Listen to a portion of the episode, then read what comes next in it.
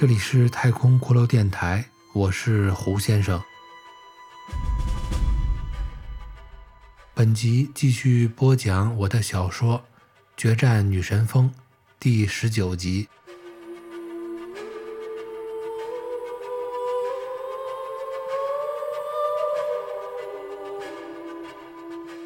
李舍的名字是他的祖父为他取的，舍是房舍的舍。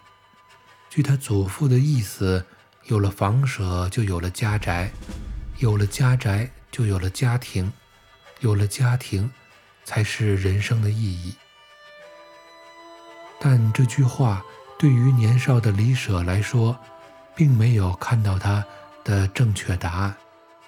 到目前为止，他似乎做对了这问题的前半部分，但后半部分。他却无论如何都解不开了。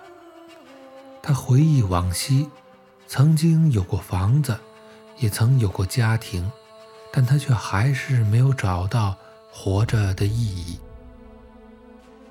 他亲手建立起的那个平稳而小康的生活，并没有给予他所想要的心灵的满足与充实。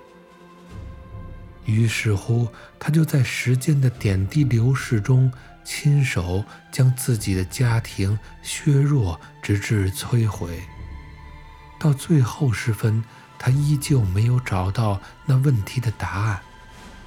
他究竟要什么，才能令自己满足呢？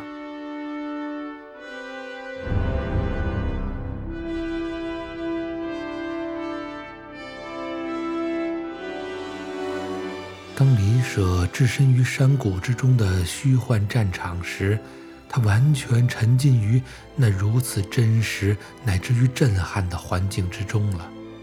当他发觉眼前的战争对于他并无伤害之时，他缓缓地从地上站起了身，立于地上环顾四周，周围无数战士的浴血搏杀依旧是那样的惨烈。他试着缓缓地移动身体，在幻境之中踱着步子，去仔细观察那些令人称奇的景象。但仅仅是观看了片刻，那战争的血腥与惨烈就令他感到了不适，甚至是恶心了。他想到从前关于这些上古时代的传说。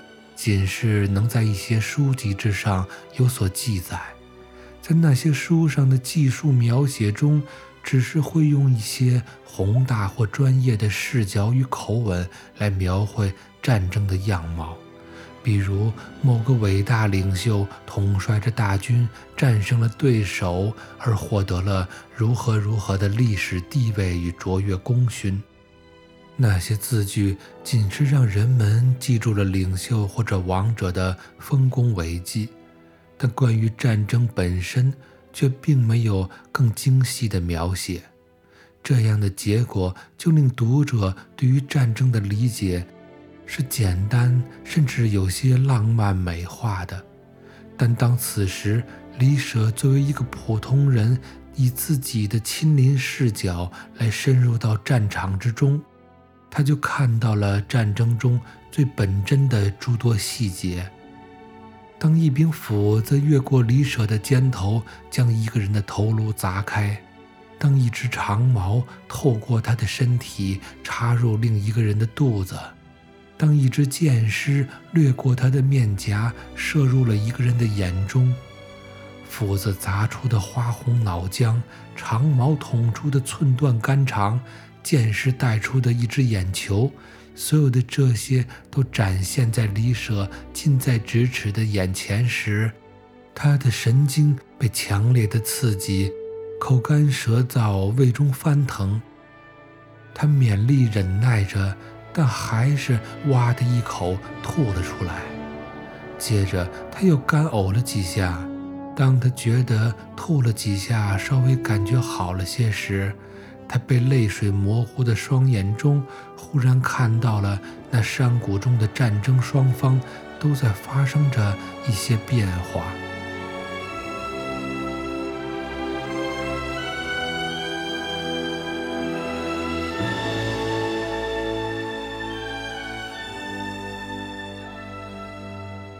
战争双方的人们的形象正在变得模糊。身影的轮廓慢慢地进行着改变。片刻之后，双方的模样都变成了新的样子。战场的一边，原来的对手那黑蛇部族与赤鸟部族融为了一体。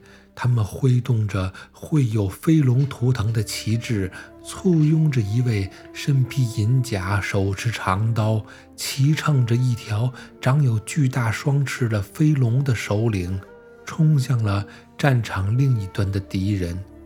而另一端则出现了无数身穿太阳皮甲的武士，他们高举着太阳图腾战旗，敲打着战鼓。人群之中，一位身形如大树般高大粗壮的首领，此人皮肤黝黑，头发赤红，头顶巨大的太阳战盔，身穿金色战甲，双手中擎着一条长鞭。这首领挥动的长鞭，如牧人驱赶牛羊般驱赶着周围的战士，向对面的飞龙军团发起了冲锋。两军撞在一起，又是一场惊天动地的大乱斗。太阳首领发出了如滚雷般的咆哮怒吼，声浪激起的沙尘飞扬，他手中的长鞭。纵抽横扫，所过之处尽是断肢残体、血肉飞溅。而那乘气飞龙的银甲统帅，奴驾着身下的巨龙，发出了阵阵龙吟，震得山谷不停地晃动。飞龙双翅掀起的排山倒海的气浪，吹着敌方战士东倒西歪。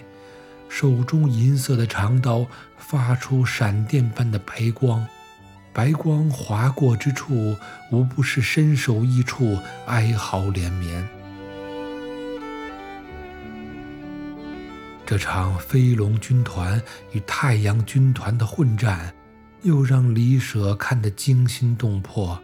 他想起了林南星的笔记中的记载，那战斗的双方。应当就是伏羲太昊部族与炎帝部族的战争。那龙的图腾，便是伏羲氏族的巨蛇与太昊氏族的赤鸟图腾相融合的产物，而对方的那太阳图腾，便属于炎帝的部族。乘龙的统帅是伏羲太昊的后人。而那太阳头盔、手执长鞭的首领，应当就是炎帝，又称神农氏。林南星笔记中提到，神农手中有长鞭，为绝世神器，名曰者鞭。该鞭有神性，该鞭的神性在于它可以试出各种草木的本性。庞大而雄壮的炎帝神农氏，在混战中如山般稳健前行；华丽飘逸的伏羲与太昊，时而冲向高空，时而俯冲地面。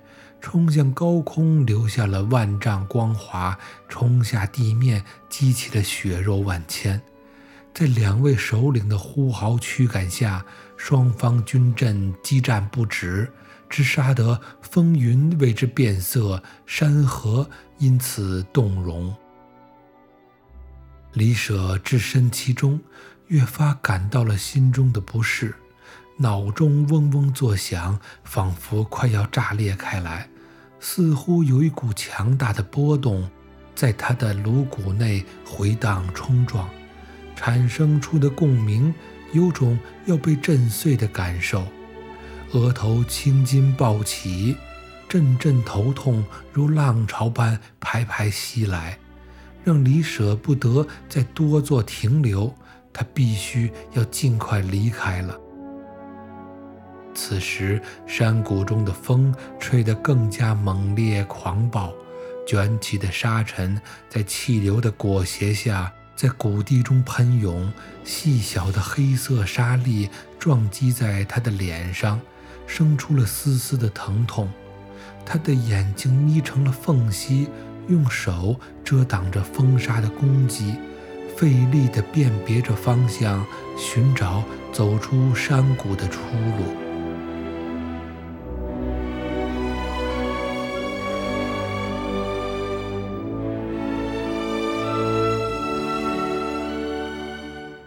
林南星的提醒：阴兵过谷，前行莫停。不停地在李舍的脑中出现。李舍现在明白了这话的意思：那山谷中的劲风与狂沙越来越猛烈，而那些显现在身边周围的战场幻景，纵然令人看得惊心动魄，却也是一道诱人的诡计陷阱。如果有人流连其中，长久不走。必定终将会被风沙所摧毁。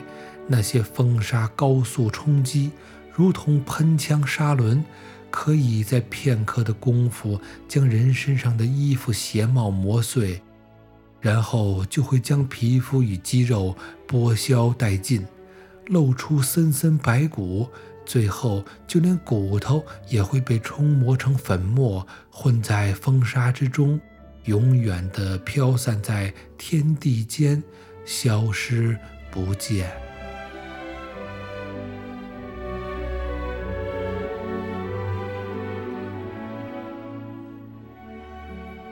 这里是太空骷髅电台，我是胡先生。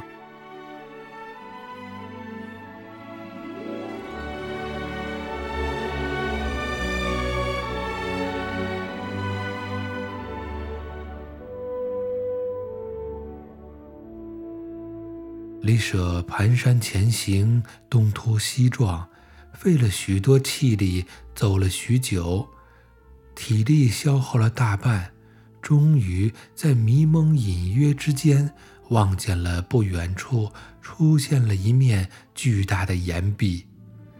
那如犬牙交错的岩石，正是他来时见到的山谷边缘的样貌。他不敢确定那边一定是山谷的另一侧，即便那就是他来的方向，他此刻也只能自认倒霉，硬着头皮继续前进，因为此刻他必须马上离开这山谷。那可以摧毁一切的风沙正在变得更加猛烈疯狂，此时。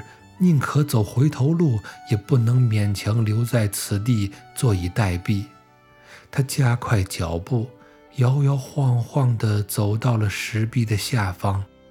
他赶忙沿着石壁攀援向上，风沙将石块的边缘磨得非常光滑，但那些嶙峋的巨石纷乱排列，也算是便于攀登。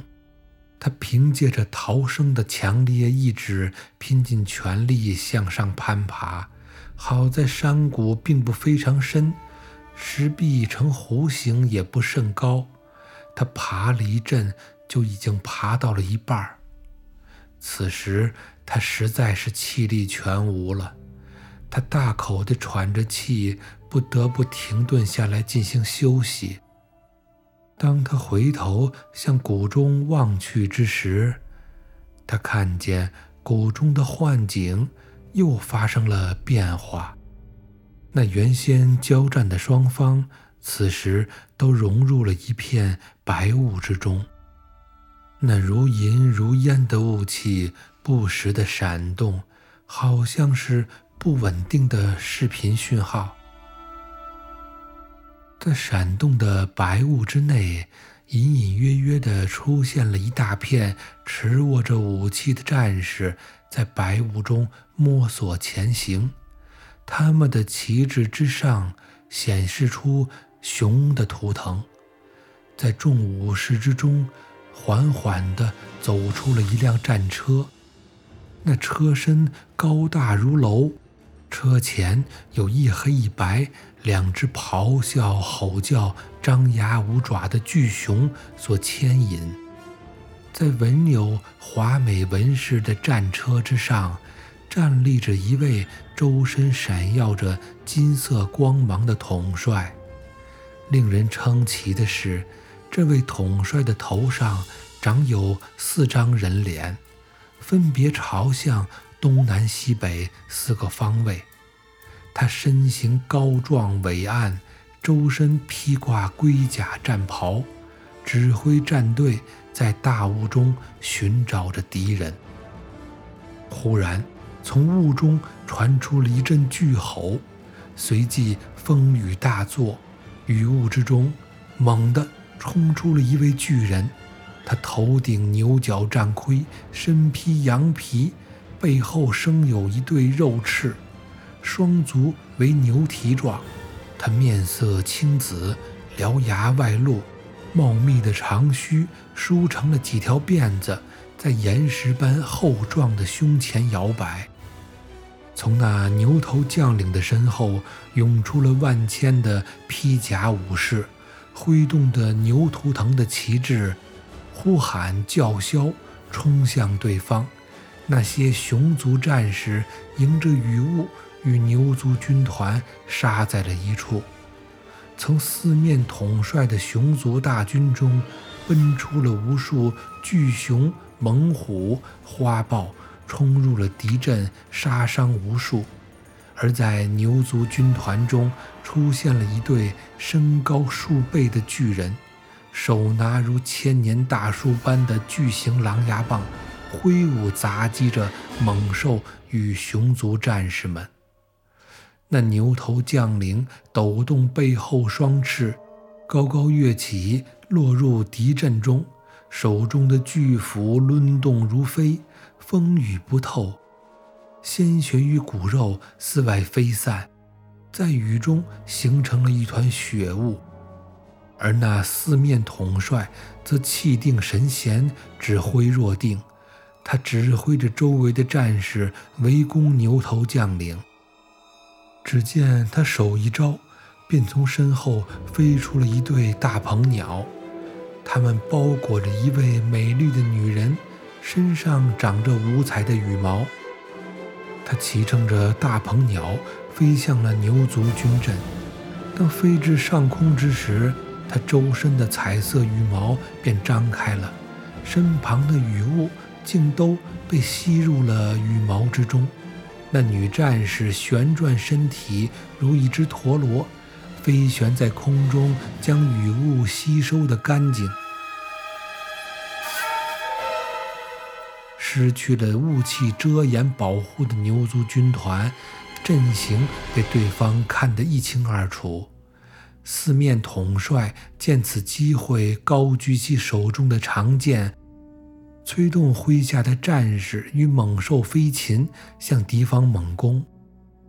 那牛头将领一时间应对失措，军队阵脚大乱，又是一阵混战，战争的鲜血流满了山谷，殷红的血水越积越多，以至于最后没过了战士们的脚面，掉落在地上的残肢断肉。与武器刀矛都在血水之上漂浮，发出了熏天的腥气与恶臭。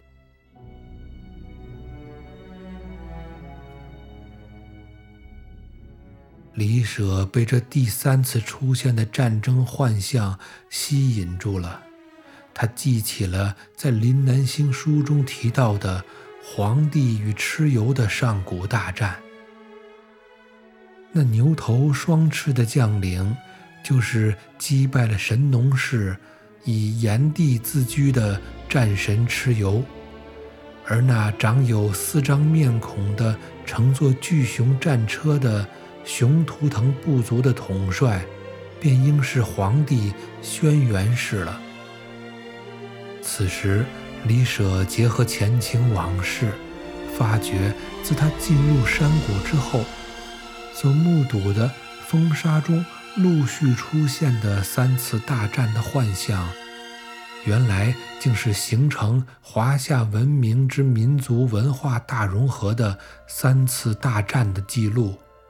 按照林南星笔记中总结的说法是，那分别是八千年前伏羲的蛇族与太昊的鸟族之间的第一次融合为龙族的大战，其后是炎帝神农氏的太阳族与龙族的第二次大融合之战。最后的那场大战，便是击败了神农，成为炎帝的蚩尤。与黄帝轩辕氏的熊族的第三次大融合之战。当李舍想到此处，忽听到谷中传出的一阵乐曲。原来就在他走神之时的片刻功夫，战况已成了定局，分出了高低胜负。只见皇帝手中高举着硕大的蚩尤的头颅。向天下昭示自己的胜利，但他并没有指挥部众杀戮敌方的败兵，而是宣布战争已结束，双方两族现成一家，共同合作繁衍至后世万代。武士们众声称赞皇帝的心胸与气度，不计前仇，共享太平之宽阔的志向。众人齐声高唱《风骨曲》，那之中有雷震惊、猛虎骇、灵魁吼、刁豪征等乐章，曲调时而雄浑激昂，时而哀婉悲伤，追思亡去的生灵，期盼后世的丰足与太平。当那乐声响至高潮。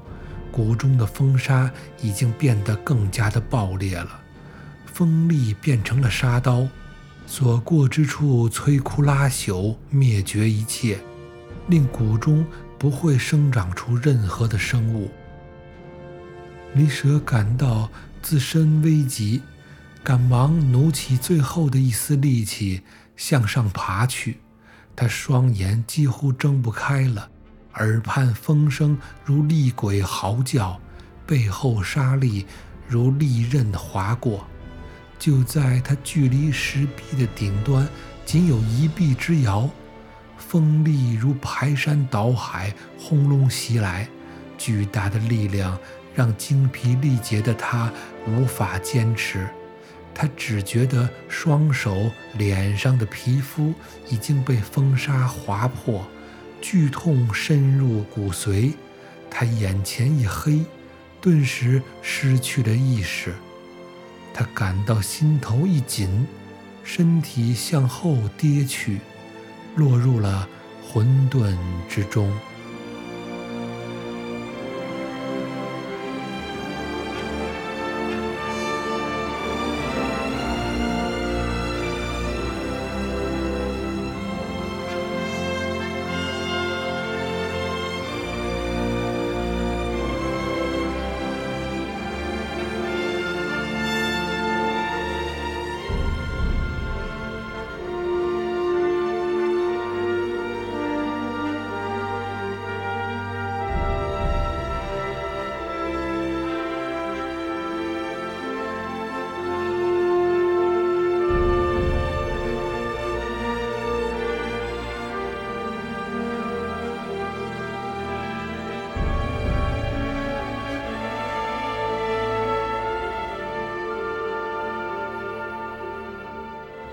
感谢收听我创作的小说《决战女神峰》第十九集，我是胡先生，这里是太空骷髅电台。